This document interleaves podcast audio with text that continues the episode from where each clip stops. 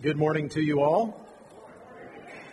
Open your Bibles, if you would, to Genesis chapter 2. Thank you. Genesis chapter 2, and we are going to be uh, backing up a little bit and uh, starting at verse 23, and we will go through the end of the chapter. Genesis chapter 2, verses 23 through 25. Then the man said, This at last is bone of my bones and flesh of my flesh. She shall be called woman because she was taken out of man. Therefore, a man shall leave his father and his mother and hold fast to his wife, and they shall become one flesh. And the man and his wife were both naked and were not ashamed. Let's pray.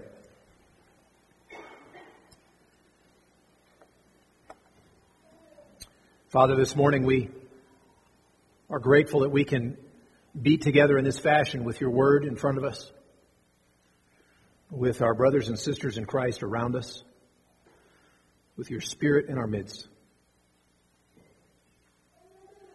And Father, even as we read these words about man in his innocency, when Adam and Eve were, were naked and they were not ashamed of that, they did not have uh, sin entering the picture to cloud their thoughts and their perceptions and their actions, and they were innocent. And we confess, Father, that we are not like that. We have our own guilt. That we have been misshapen in our thinking by our sin. We have been formed in our affections in many ways by our sin. We are tempted in ways that, uh, that we wouldn't expect or that are all too powerful because of our own sin, the sinful world we live in.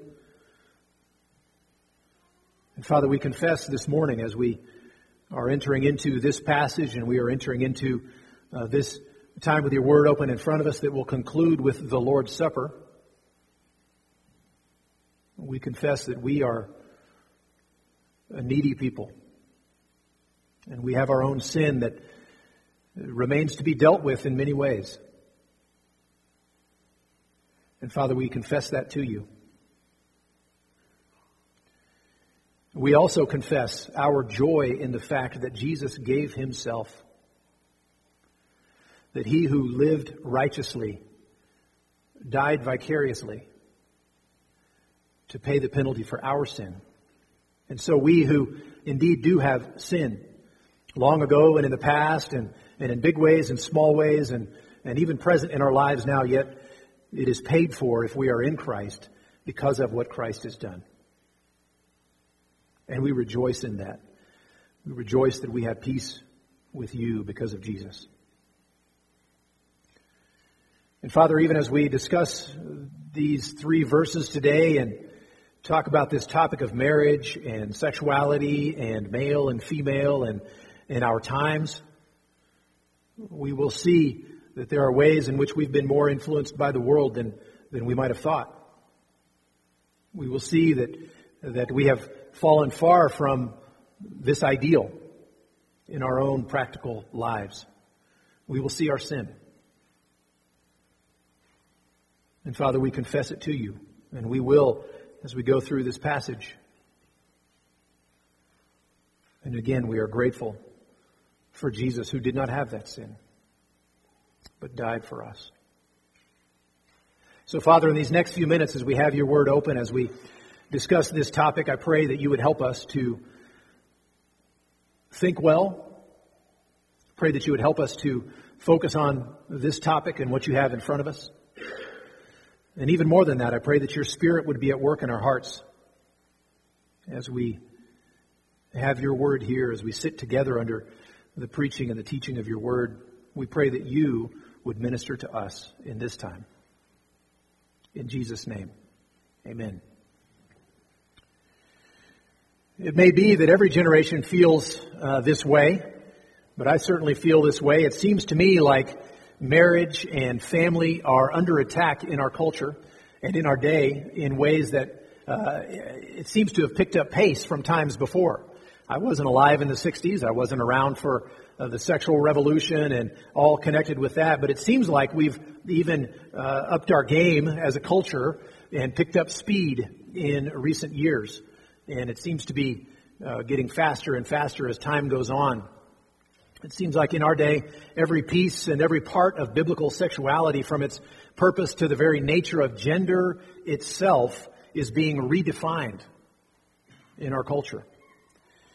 And so it's against that backdrop. It's in this context of this day and age and the things that you're reading in the news now and that you uh, see on social media and that you uh, see going on in the, in the culture around us. It's against that dark backdrop that we read these verses. And my contention today is that our passage gives us three world changing lessons for our day. I've called this message, Can Your Marriage Fix the World? And that's intended to be provocative. It's intended to raise that question uh, in our minds, in our context. And so, as we work through these, I have just three basic points that I want to hit on, and we'll develop them a little bit as we go. But first of all, I want to I want to point out that your marriage protects male and female. Your marriage protects male and female.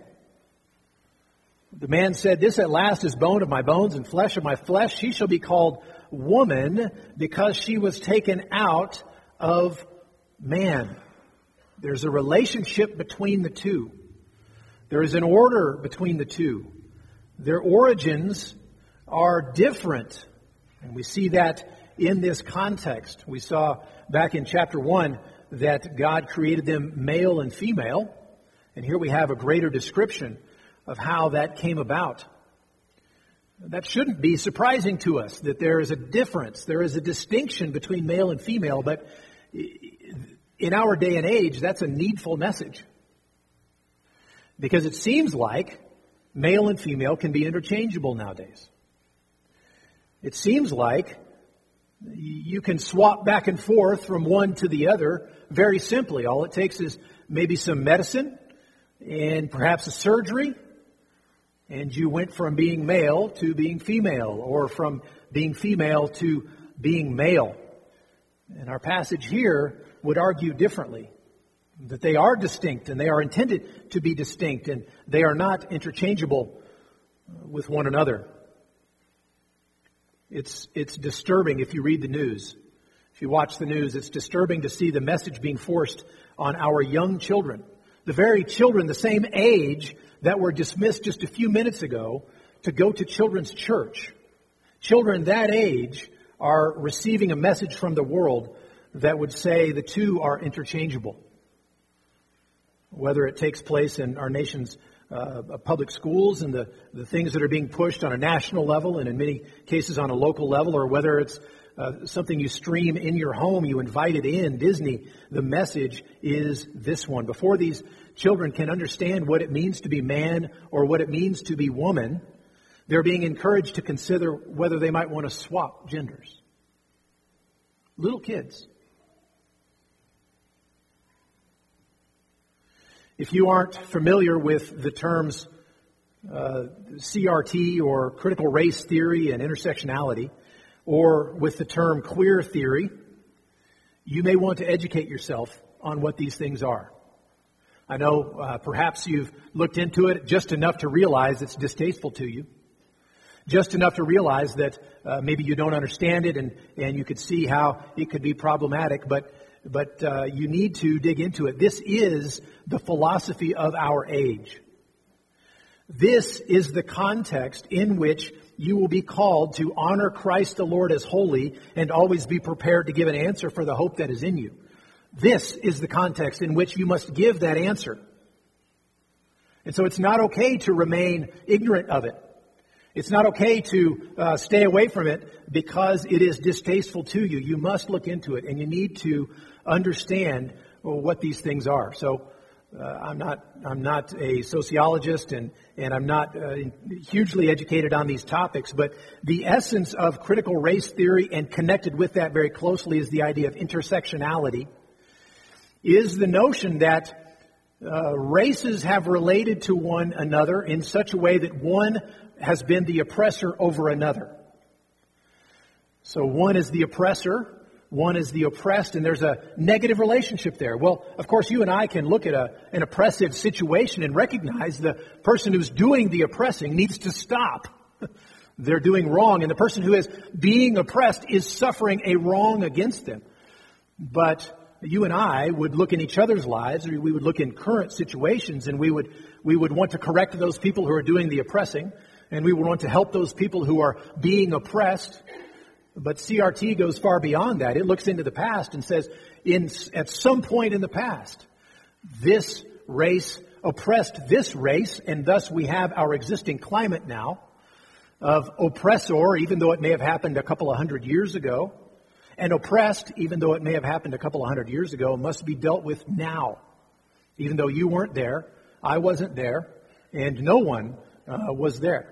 And so it's this relationship of oppressor and oppressed, and that's how things relate to one another. That's how races relate to one another, but it goes beyond that with intersectionality. I know it's an odd thing to talk about on a Sunday morning, perhaps, but it shouldn't be. But intersectionality is, is the idea that not only have there been oppressive and oppressed relation, uh, uh, race relations, but there are also oppressor and oppressed uh, personal relationships Uh, subcategories within society, within culture. For example, probably the, the clearest one in the concept of intersectionality is the males are the oppressors, men are oppressors, and women are the oppressed. And so what needs to happen in this context is that men need to be quiet for a while and listen to the women talk because they are the oppressed. They are the ones who've been uh, shut up. They have, are the ones who've been uh, contained and, and had wrongs done to them. So the oppressor needs to recognize the fact, by oppressor, I don't mean the person actively oppressing, but a male needs to recognize the fact that he should, he should uh, check his privilege. And he should, he should close his mouth and listen to women. Well, it goes far beyond that because, uh, you know, here we are Christians, and so we are naturally the oppressor category and minority religions would be the oppressed category. And thus, Christians should probably be quiet and listen to the oppressed religious categories. That's the way intersectionality works. And, and of course, any, uh, any person in here, you may be a male and a Christian. Well, that's two strikes against you right there. Or you may be a female and a Christian. Well, the Christian is a strike against you, but the female actually gives you a little bit more credibility because you're a part of an oppressed class. And so uh, you can carry this out even farther, and you can look at, uh, you know, uh, someone who is homosexual would actually have another layer of of having been oppressed or being oppressed above someone who is straight. And the person who has the most points of oppression has the biggest voice, is the one that we should listen to the most.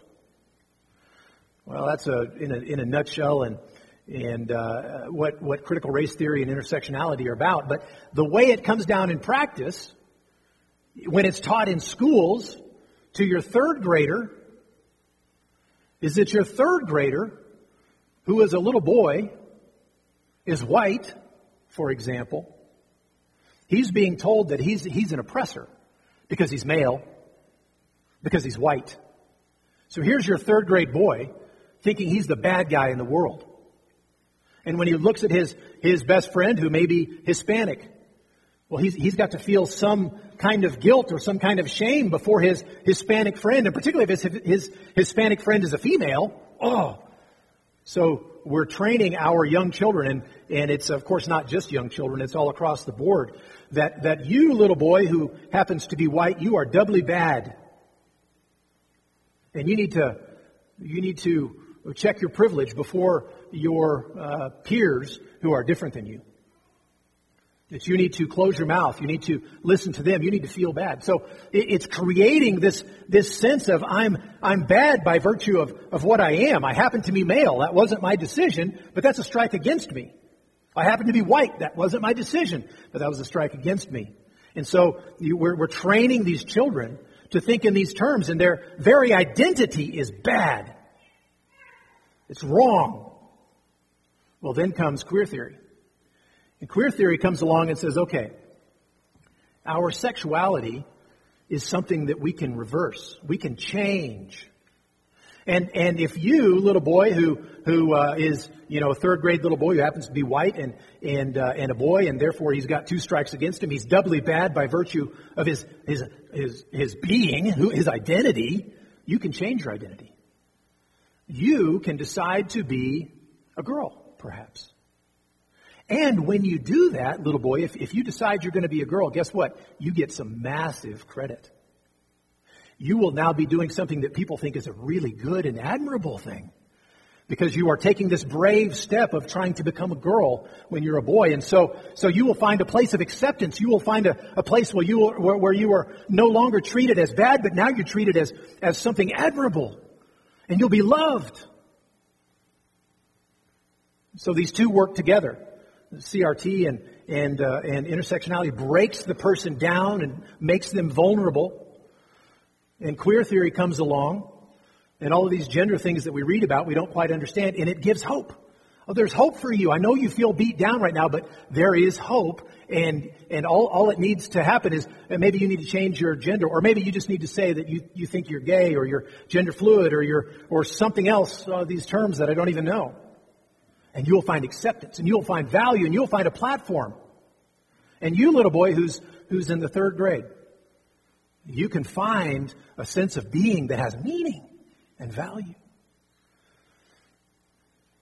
It sounds crazy. It sounds disturbing, and it ought to sound disturbing. That is our world. That is what our kids are facing. That's what I read about in the news that Disney is wanting to tell us about. That's what I read about in the news, that there are discussions in, in various school boards across the nation that this is what they want to teach or what this is what they've already been teaching to third grade boys and others. This is the world in which we live, folks. We cannot bury our head from this. And when we read this passage, when we read God's design, it helps us understand the relationship between male and female in a way that the world cannot. God created man and God created woman the way He did on purpose. He had a particular design in mind. We talked already about the fact that the man and woman are created differently. That when you look at chapter 1, it just states male and female, he created them. But in chapter 2, we see how that plays out. We see how that relates that you have the man who's formed from the dust and then life is breathed into him. But he's alone and that's not good for all kinds of reasons we talked about last week. And so what does God do to meet that help? He doesn't set him aside, find some new dirt, fashion it into a woman and breathe life into it. That's not what he did. If that were what he did, the two would be parallel. They would be in some way interchangeable. Yeah, one chronologically perhaps came first. And one chronologically perhaps came second. But they were made in the exact same fashion. They are ultimately interchangeable. But not the way God did it. The way God did it, He took the man, fashioned him, uh, took the dirt, fashioned him into a man, breathed life into him. He was a, a living being. And then he took from the man who already existed. There's not only a chronological priority of the man having been created first, there's a relational priority that he was made from the dirt and she was made from him. Her very origin is different. It's not just that she looks different. It's not just that she has a different role. It's not just that she's, she's treated differently in, in various ways. It's not just that she's the one who has the babies. She came from him. Her very origin, her very history is distinct from his. It's, it's connected to him, but his history, his origin is that he was made from dirt. We were discussing this in our Connect group this week, week and my wife rejoiced in the fact that it's the man who's made from the dirt and not the woman. I don't, I don't disagree. but, but you have a different origin story of the man and the woman. And, and as much as this world wants to, and as much as, um, you know, you can, the, the, the media can rewrite history and explain history in different ways to conceal inconvenient truths, and they can, you actually can't change history. You can change the history that's told and flush it down the memory hole, but you can't actually change history. And the history of man and woman are different. Intimately connected, but they are different. And the Bible will spell out in, in relational terms and in functional terms and, and uh, parenting terms and all kinds of stuff the nature of those differences between male and female. But for our purposes now, I want to see the difference in origin, where they come from.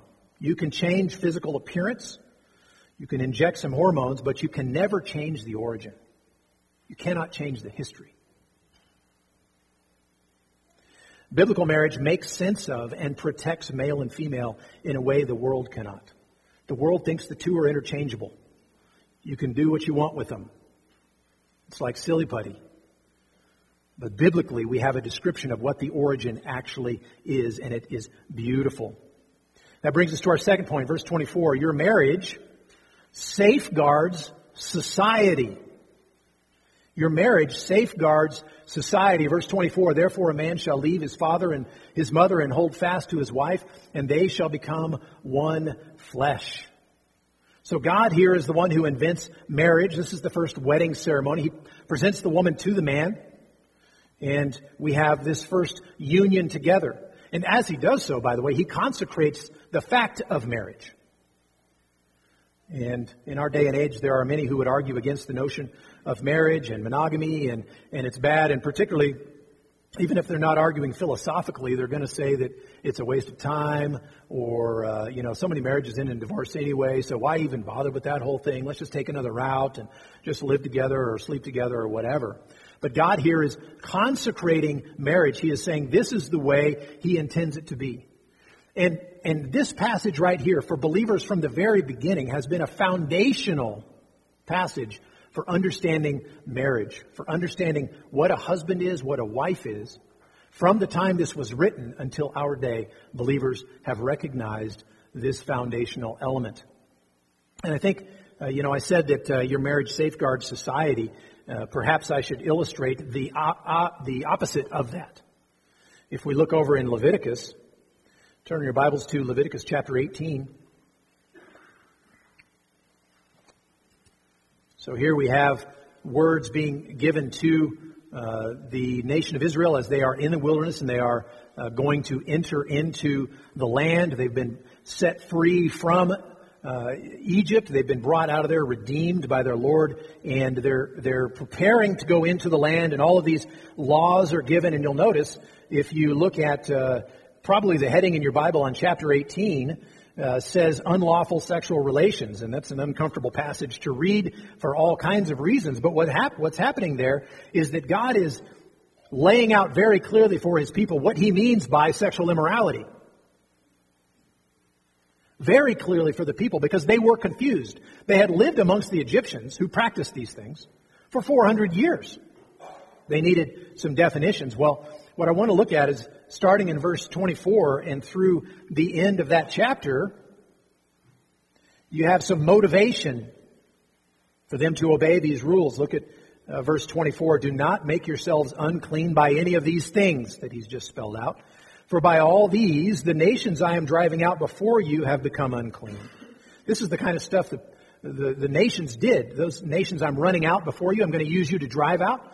This is what their life is like. This description of all this sexual immorality, that's like reading the newspaper in their day. Okay, this is Facebook for them. This is what they do. This is what they've done. They've made themselves unclean. Verse 25. And the land became unclean. By their actions, there's a stain upon the land. And the land became unclean, so that I punished its iniquity. And the land vomited out its inhabitants. The land vomited out its inhabitants. There was a destruction upon these people. But you shall keep my statutes and my rules, and do none of these abominations, either the native or the stranger who sojourns among you. For the people of the land who were before you did all these abominations, so that the land became unclean. lest the land vomit you out when you make it unclean by these actions. Is the implication. As it vomited out the nation that was before you, for everyone who does any of these abominations, the persons who do them shall be cut off from among their people. So keep my charge, never to practice any of these abomination, uh, abominable customs that were practiced before you, and never to make yourselves unclean by them. I am the Lord your God. The sexual immorality of the people who lived in the land was a huge part of what made the land vomit them out. They made the very land unclean by their practices by their sexual behavior. And so we see destruction come upon them, and we see the warning that's given here. Don't be like them, lest the land vomit you out.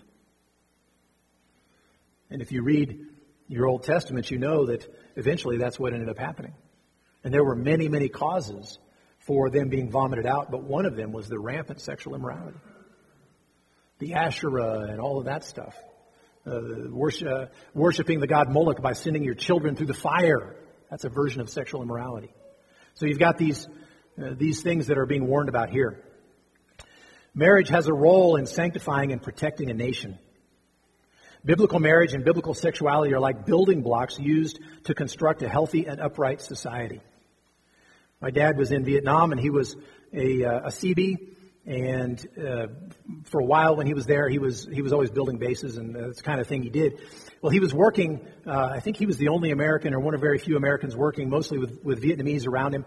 And he needed bricks to make the building that he was making. And so they had all this. However you make bricks, I don't really know. I've seen shows or whatever. But but uh, what was happening was the people making the bricks needed to make more than they had time to make. And so they would put them out and they would cut them or however they did it. They probably had forms and different things and they would let them dry in the sun or whatever, but they didn't have, they didn't give enough time for them to dry. And so my dad was noticing that every brick was a little twisted. It had a thumbprint in the middle.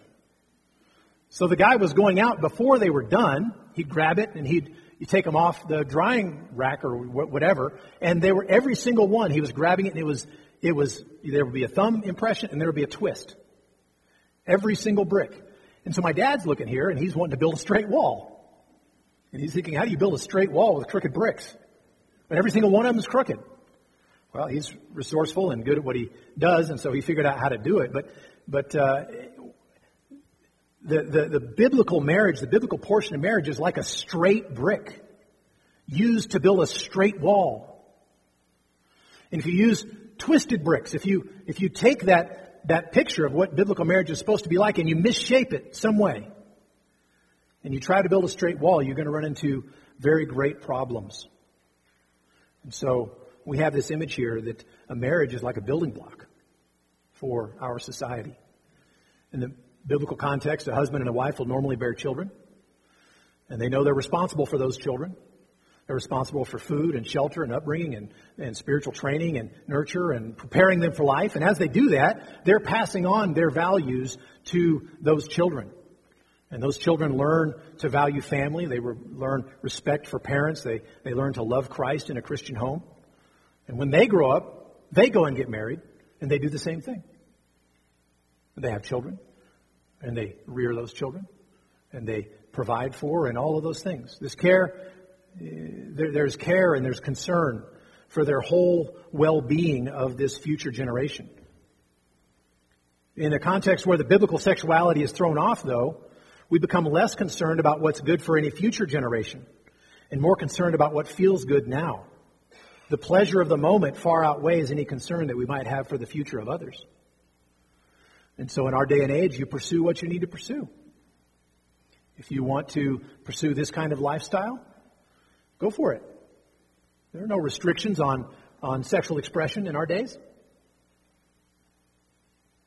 So it doesn't matter what is being done to future generations. It doesn't matter what is being done to the fact that there will be no future generations if we pursue this kind of sexual immorality. It doesn't matter.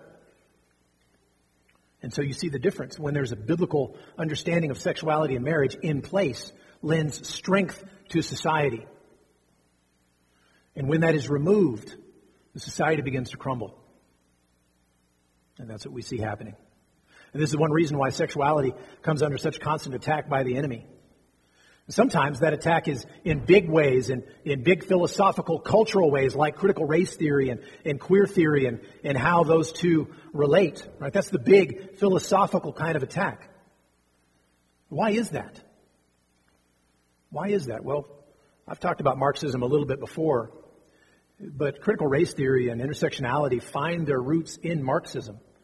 And Marxism is designed to tear down Christian culture, to tear down capitalist culture. It's designed to break down, to tear down. Now, Marx never really figured out something to substitute in its place, but he, he got really good at tearing down, and, and uh, the Marxism that he promoted in the 19th century was, was improved upon with the idea of cultural Marxism in the early 20th century by men like Gramsci and, and others. Well, now you see it all over. You see it in critical race theory, intersectionality. It is a means that has been contrived to tear down the very basics of our culture, what it's built upon. Things like biblical sexuality, biblical family. It's designed to tear those things down. It's very intentional. Sexuality is the most powerful instrument for that destruction. And that's what we see. That's why you're reading about sexuality in the news all the time. That's why you're reading about gender stuff that you never thought would ever happen. So I have a uh, just a question here as we've thought about this stuff. Have you bought into the enemy's lie that your sexuality is mainly for your enjoyment? That's part of what's behind the motivation for all of these kinds of things is sexuality is about what you enjoy and if you don't enjoy one thing you can try something else and you can try them all and you can try because it's about your enjoyment we see in the biblical text that there's a there's a greater emphasis. Yes, sexuality is a, involves our enjoyment, but it has a purpose given by God. So we need to understand that purpose, and we need to value that purpose. Of course, that's the, those are the larger culture-wide philosophical attacks.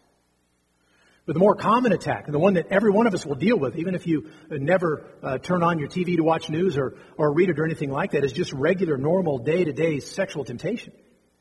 It's the same thing. It's the attack by the enemy to destroy, to bring destruction to your individual life, to your family, to your church, and ultimately to our nation. So, the question for us today is are you, are you betraying your marriage? Are you following that line? Yeah, maybe not philosophically, but by your own private practices. Are you pursuing sexual immorality and, and, and, and poisoning your marriage and, and or maybe you're maybe you're engaging in sexual immorality and, and you don't have an existing marriage, but you're poisoning a future one. We need to face this temptation, the fact that it is from the enemy. There are tiny aspects of it and there are ginormous aspects of it, and it is an assault on biblical sexuality, which is what is presented in Genesis 1 and Genesis chapter 2. It's an attack by the enemy on something that's right at the heart of who you are, right at the heart of what it means to be made in the image of God. And so that's where he attacks. So when you're tempted to look at pornography, when you're tempted to engage in some other form of sexual immorality or impurity. That's really what's going on. It's a much larger discussion than just whether you're going to do this thing or not. This is an attack by the enemy upon the image of God in man. We need to be aware of that. Christian sexuality and marriage uh, are safeguards and protection to our society. And finally, your marriage has unrivaled beauty. Unrivaled beauty. We look at the second half of, of verse 24 there. Second half of verse 24 there. Man shall leave his father and his mother and hold fast to his wife, and they shall become one flesh. There is, there is there's beauty and value, and there is nuance and, and, and there's depth to that statement. The one who's taken from the side of the man. So man was one. That was the problem was he was alone. God takes the rib. From the rib he fashions woman. So now there are two. And what happens to the two? They join back together. But now, the two who join back together into one flesh are greater than the one when he was just one body, one flesh. God has, God has multiplied and God has created something greater and more powerful and more beautiful and a, a, a better image of, uh, of God's love for us and the relationship that He has with us. By that division, by taking that one out and then bringing the two back together and reuniting them in something bigger and more beautiful and more powerful than just the man by himself. The two become one flesh. What does one flesh uh, refer to? Well, it refers to several things. Uh, first of all, the physical sexual union of a married couple. That's, that's one flesh. Uh, but there's something that goes beyond that, and that's the resulting emotional and spiritual bond between the two. There's something greater than just a, a, sexual union. There's a, there's, a, there's a spiritual union, as it were. An emotional bonding together of the two that, where they become one flesh, where they're, each of them, they're, they're, they're, they're no longer uh, fully identifiable without the other. They relate to one another, and that's a part of who they are. They have one flesh. And thirdly, the children that naturally result from that are one flesh. I look at uh, some children and I say, You are your dad's child. All the way. You can see dad in the child. And then mom walks into the room and you say, You are your mom's child. Same child. Right? Because they, they, the two who look different, who are different in so many ways, with different genetics and this whole thing, have become one in the child. That's a part of what the one flesh union is about. so there's a, there's a beautiful reunion, as it were, between the man and the woman. And this is something that is, that is lost in the world. If we didn't, if we didn't think about our origin story and where we come from and the, and the two, we, we just think we're two people who happen to have different plumbing. And you can correct the plumbing.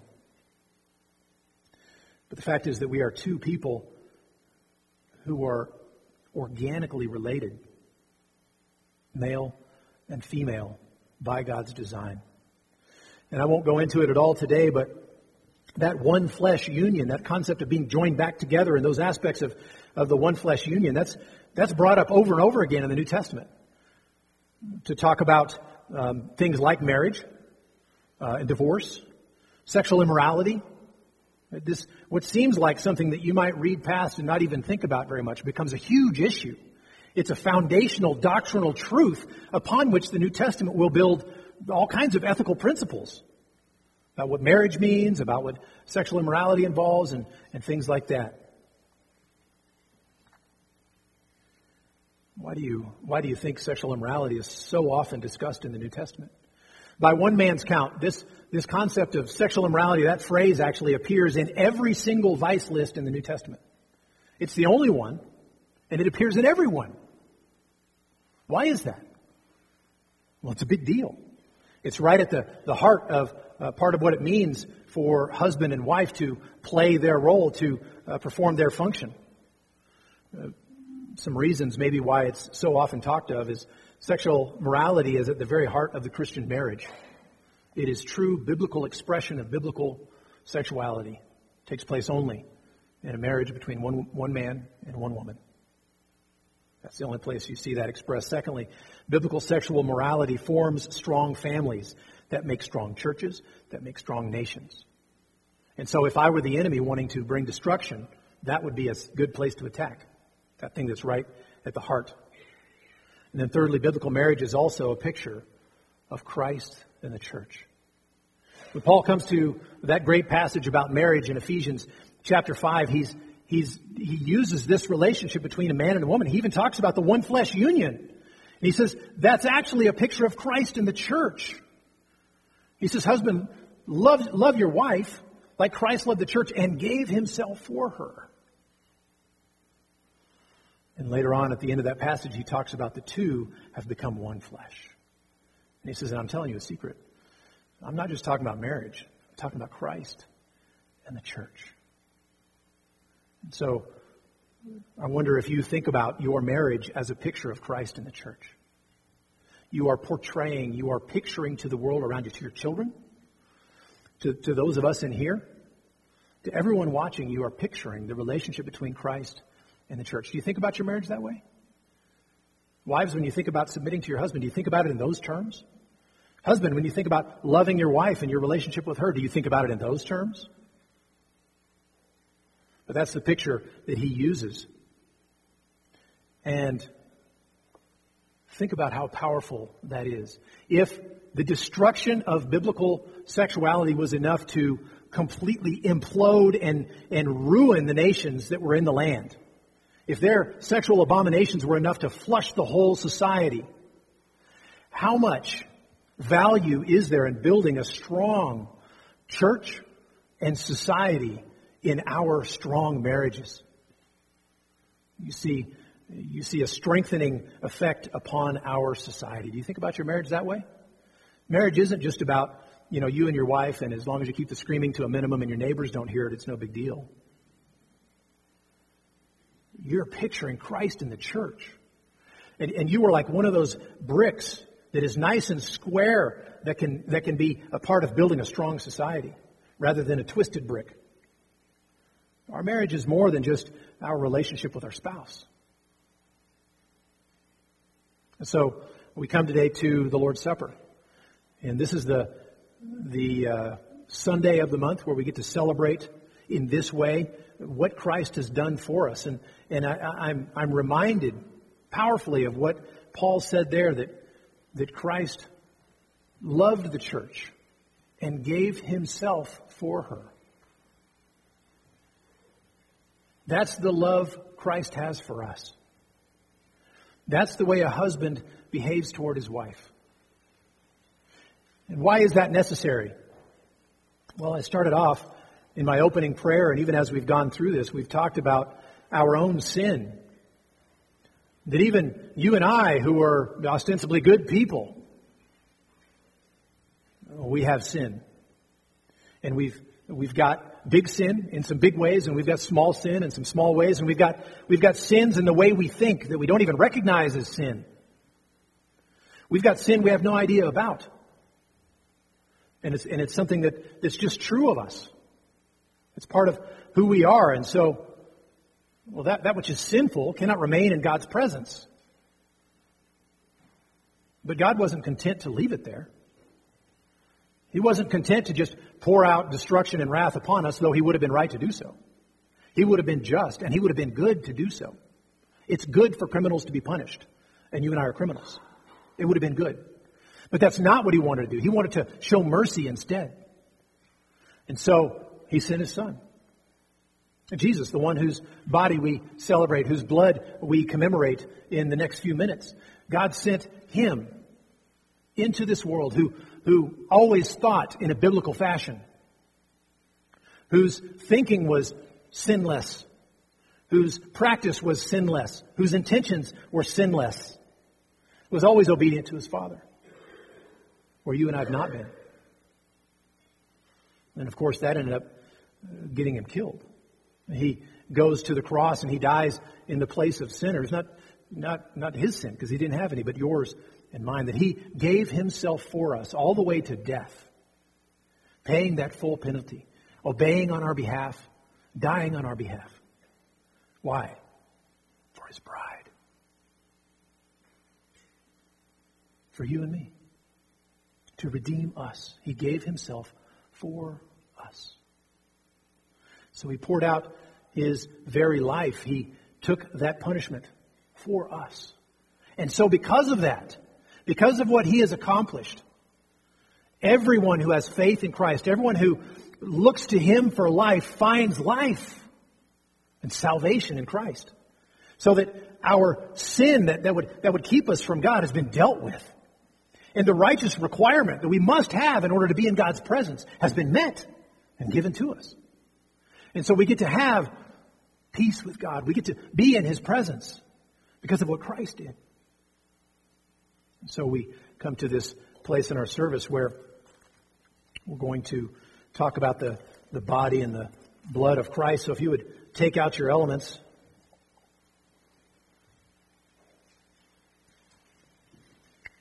It should be clear from everything I've just described that this, what we're doing here, celebrating the Lord's Supper, is something that Christians do.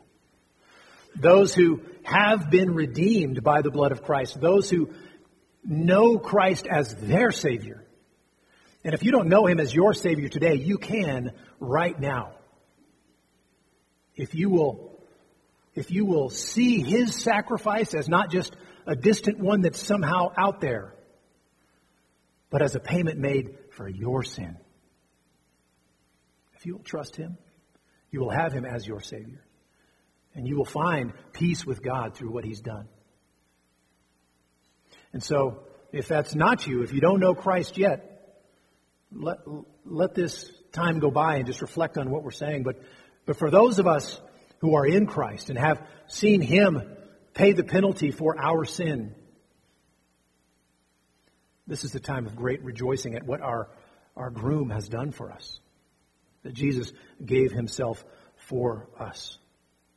So before we uh, go to the elements, I want us to take some time, and I've kind of talked through our own sin and whatnot, but, but it may be that you need to confess sin to the Lord right now, that you need to pause and, and think about your life in, in, in contrast to the righteousness of Christ, in contrast to what He expects of you in your life, that you have sin. And, and take time and identify that and confess it to Him, and you will find forgiveness in Christ. You will find that sin covered, taken away by Jesus himself. He loves to do that.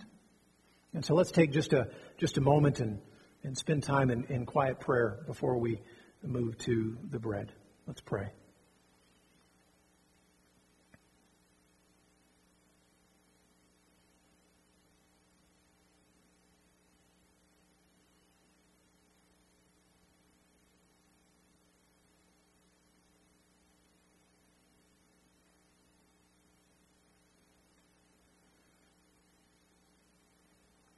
Father, we have sinned this month.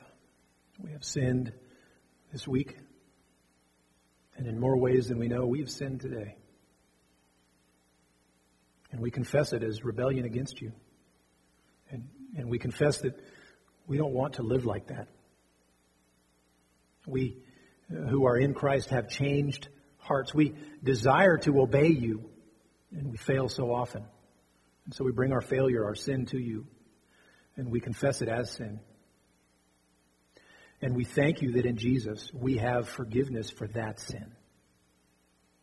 We rejoice in the fact that Jesus paid the penalty for that, bearing it in his body on the tree for us. Thank you for peace with you through Jesus. Thank you for new life in Christ. Thank you for this hope that you have placed within us. Pray in Jesus' name.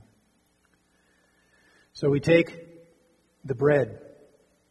Bread representing the body of Christ, the, the sacrifice that he made for us, that he took upon himself the guilt for our sin. And Paul says in 1 Corinthians chapter 11, I received from the Lord what I also delivered to you. That the Lord Jesus on the night when he was betrayed took bread. And when he had given thanks, he broke it and said, This is my body, which is for you. Father, we are grateful for the body of Jesus given for us, that he sacrificed himself, that he uh, went to that cross, that place of punishment for sin in my stead, that I might have life. I thank you in Jesus' name. Amen. Jesus said, This is my body, which is for you. Do this in remembrance of me.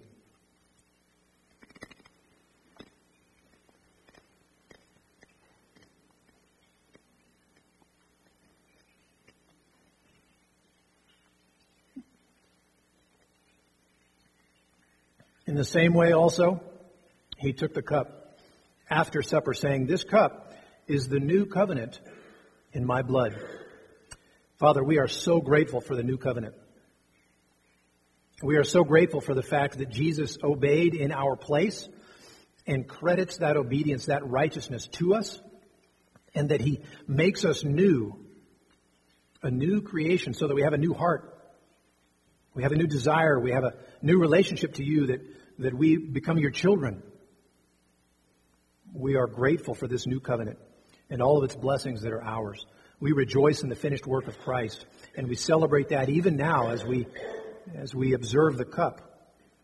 Jesus said, The new covenant in my blood. In Jesus' name. Jesus said, Do this as often as you drink it in remembrance of me.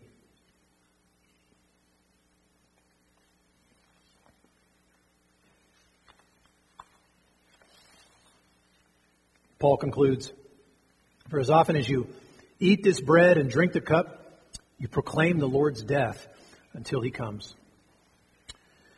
There's going to be a family up front to pray with you if you would like. They love to pray with you, and, and particularly if you have questions about what it means to know Christ, talk to them about that. They would love to help you uh, come to know Christ even this morning.